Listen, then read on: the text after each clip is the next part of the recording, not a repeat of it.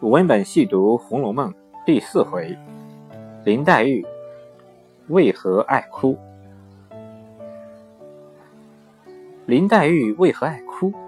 我们当然可以从其性格方面去寻找原因，但曹雪芹却在《红楼梦》第一回借僧道二人之口，给出了一个匪夷所思的解释。我们且看这段文字是如何写的。只因西方临河岸上三生石畔，有绛珠草一株，时由赤霞宫神瑛侍者日以甘露灌溉。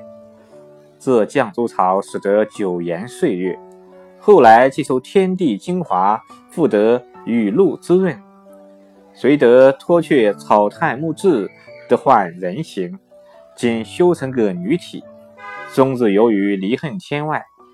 饥则食蜜青果为膳，渴则饮灌愁海水为汤。只因尚未酬报灌溉之德，故其五内便淤结着一段缠绵不尽之意。恰近日这神瑛侍者烦心偶炽，曾持昌明太平朝事，意欲下凡照例幻缘，已在警幻仙子案前挂了号。警幻亦曾问及灌溉之情未尝，趁此倒可了结的。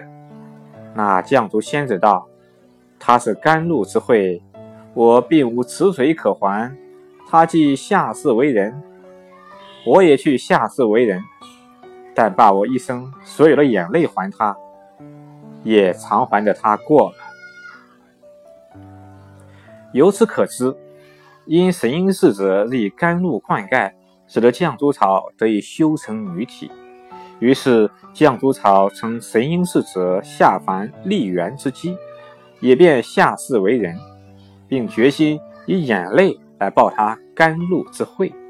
下世为人，绛珠草即为林黛玉，神瑛侍者即为贾宝玉。林黛玉为何爱哭，也就不言自明了。作为绛珠草，其饥则食蜜青果，渴则饮灌愁海，其愁思之深，以五内郁结，缠绵不尽了。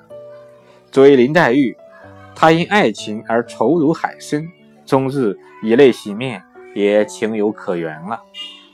在我看来，还泪之说真是千古未有之奇闻妙笔啊！如果以林黛玉为视角，改《红楼梦》为《还泪记》，又何尝不可呢？